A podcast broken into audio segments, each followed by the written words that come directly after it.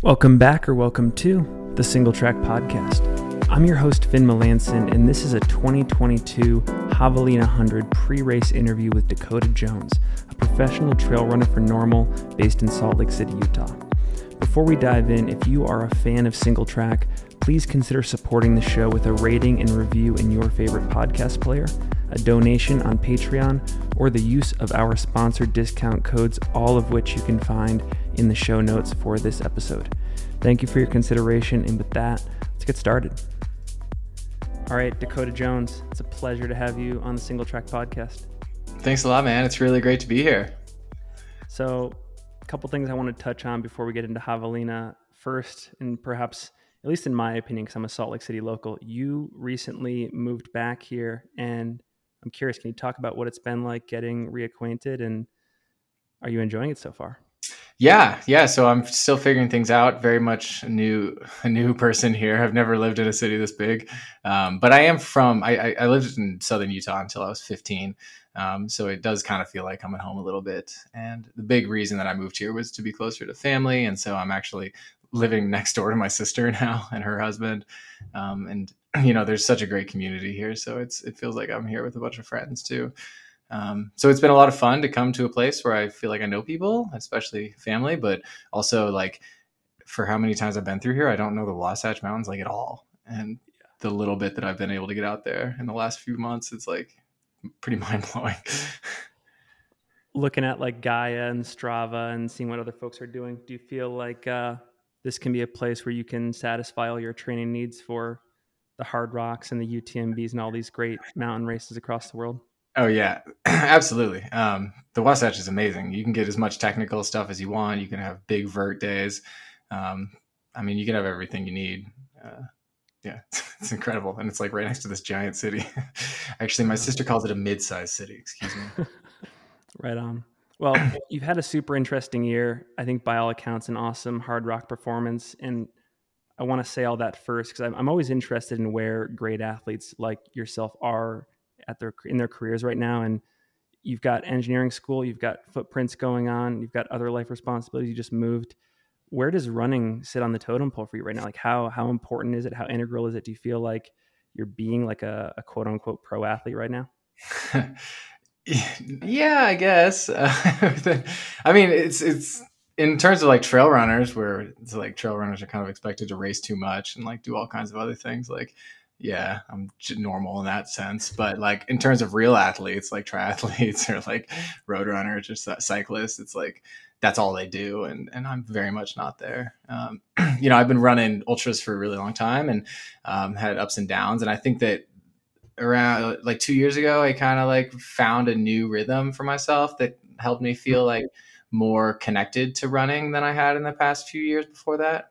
Um, and basically, it's I think it comes down to like having a finding a reason for me that like feels really powerful for me to be a part of the sport and to continue to put so much effort into running ultra marathons. Um, and for me, that's like environmental activism and just community development. And so you mentioned my my running camp, footprints running. That's a major part of what I'm focused on now. And um, you know, it's not like I'm like trying to race well just so the footprint succeeds, but um, racing well does help footprint succeed sometimes because it like gets attention on it but it also like racing well it's, it's not about racing well it's about just racing because that puts me back a part of this community and like the whole like model that we're trying to focus on with environmental action is about like yeah. leveraging your community and there's like no better community than the trail running world so um, I feel like for me, I'm focused a lot on on like organizing these running camps and on doing engineering school, and and that takes a lot of time and attention away from running. But it also like from in my brain, it's all a part of like the activism I'm trying to do and like the participation I want within the trail running world. So like mm. running is kind of like the foundation of it all. Mm. Does that make any sense?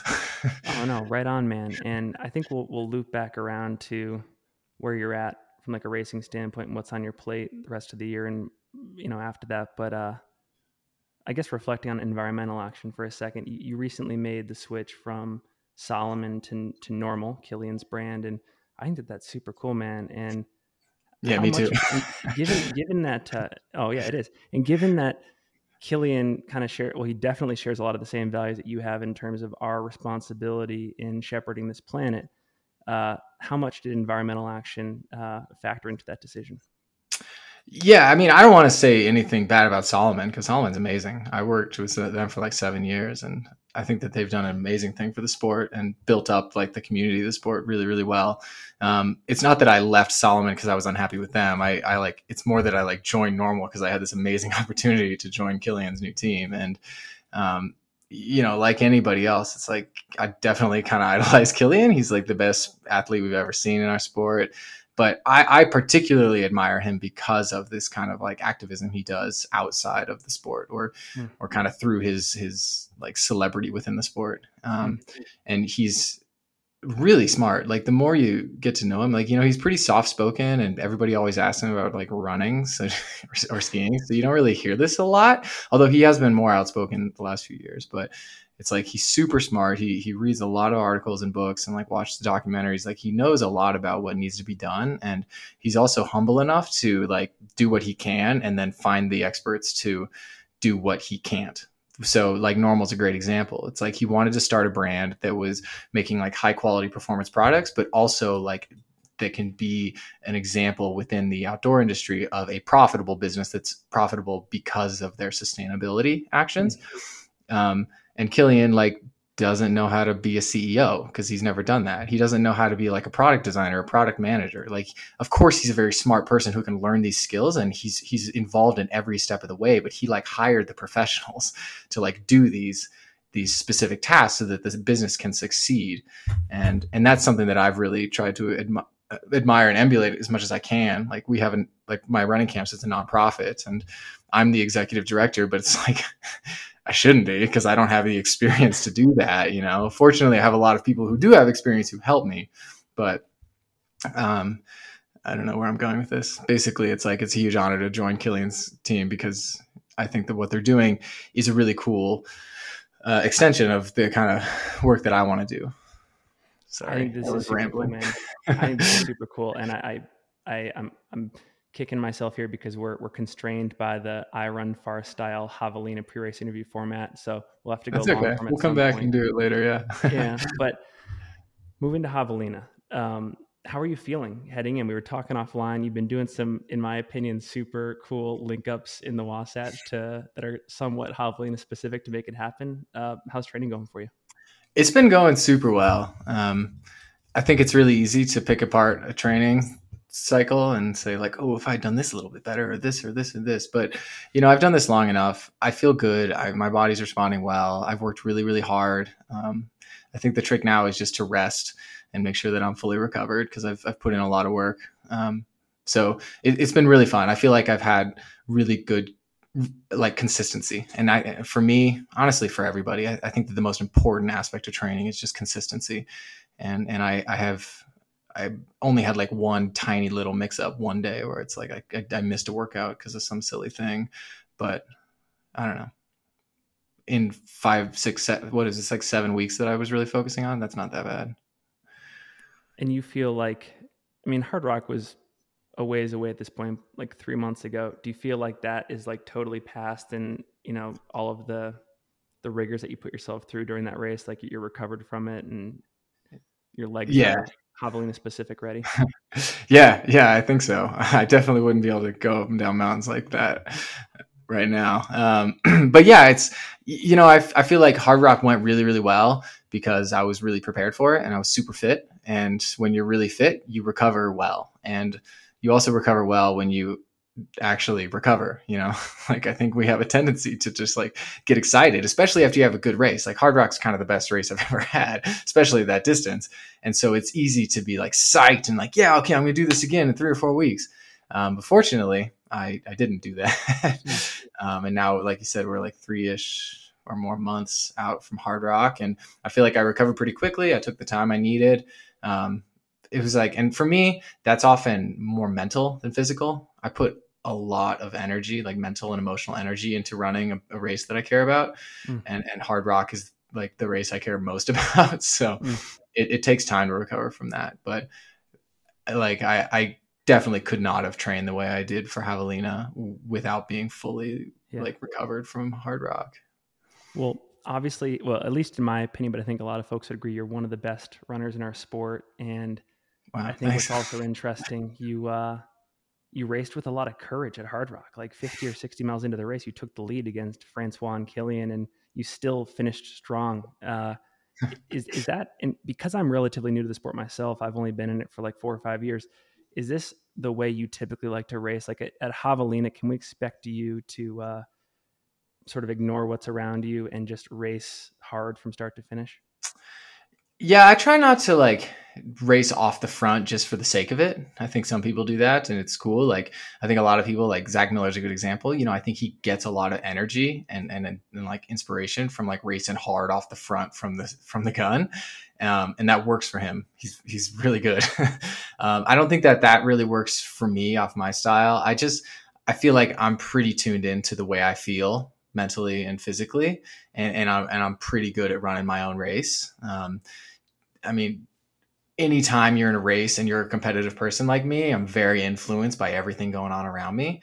But the best races I've had are, are ones where I've I've like truly just like focused on what I need. And and oftentimes that's letting people go in front of me because I don't feel that good.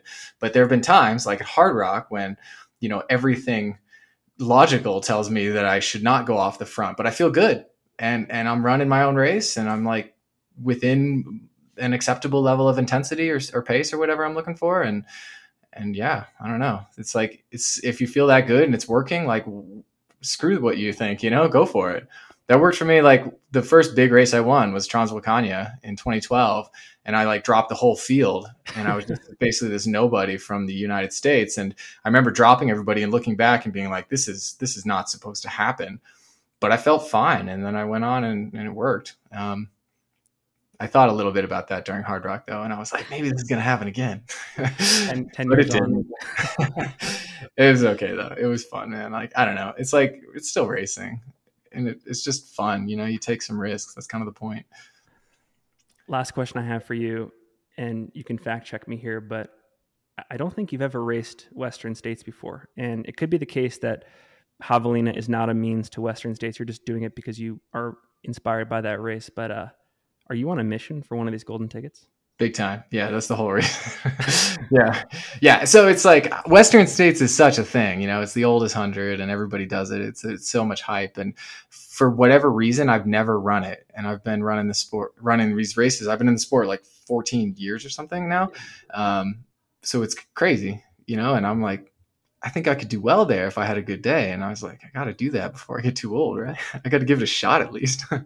um, I don't know. This year, like I've, I always know that there was going to be a year when I was like ready to run Western States when I really wanted to. Yeah. And for whatever reason, like I watched all the the race this year, and I was like, this is cool. I want to be part of this next year. Um, so Javelina is is the way I'm going to try to do that. It's a great way for me to gain experience running a, a super runnable hundred. Um, obviously, Western States is more mountainous than Javelina, but um, you can run a lot more of Javelina than Western. Sorry, you can run a lot more of Western states than Hardrock, mm. and and Hardrock's the like style of race that I've kind of focused on in the past. But I think the run in Javelina will be great practice for me to learn to see like what is it like to try to run basically every step of 100 miles rather than hiking up and down mountains and um, do it. And you know, it gets kind of hot. It's like 880 something. It's nothing like Western states. It's a little good yeah. practice and I don't know. But then also like in the build up to Javelina, I, have gotten kind of excited about the race itself. Like, I don't know. I, I was like looking through the Instagram the other day, like, what's it like out there? Wow, how many how many laps? Right on. Well, Dakota, it, has been a pleasure to, to meet, and I really do mean it when I say I hope we can go long form later this year, early next year, because uh, that intersection between environmental activism and what athletes in our sport can do absolutely fascinates me. I'll make sure to link to Footprints Running in the show notes. Same thing with what you're doing at NNormal. Um, Thanks a lot. Same thing with all your relevant social media. Anything you want to leave the listeners with before we go? I just, I don't know. I just, I hope you're uh, going out there and having a good time in these last beautiful days before it becomes winter. Uh, I don't know. Run because you love it. I'm gonna go try to run really fast on the 29th of October, but I'm gonna stop if I hate it. But I won't hate it. Thanks for listening. Before we sign off, if you are a fan of the show, please consider supporting us with a rating and review in your podcast player, a donation on Patreon, or the use of our sponsor discount codes in the show notes. Thanks again.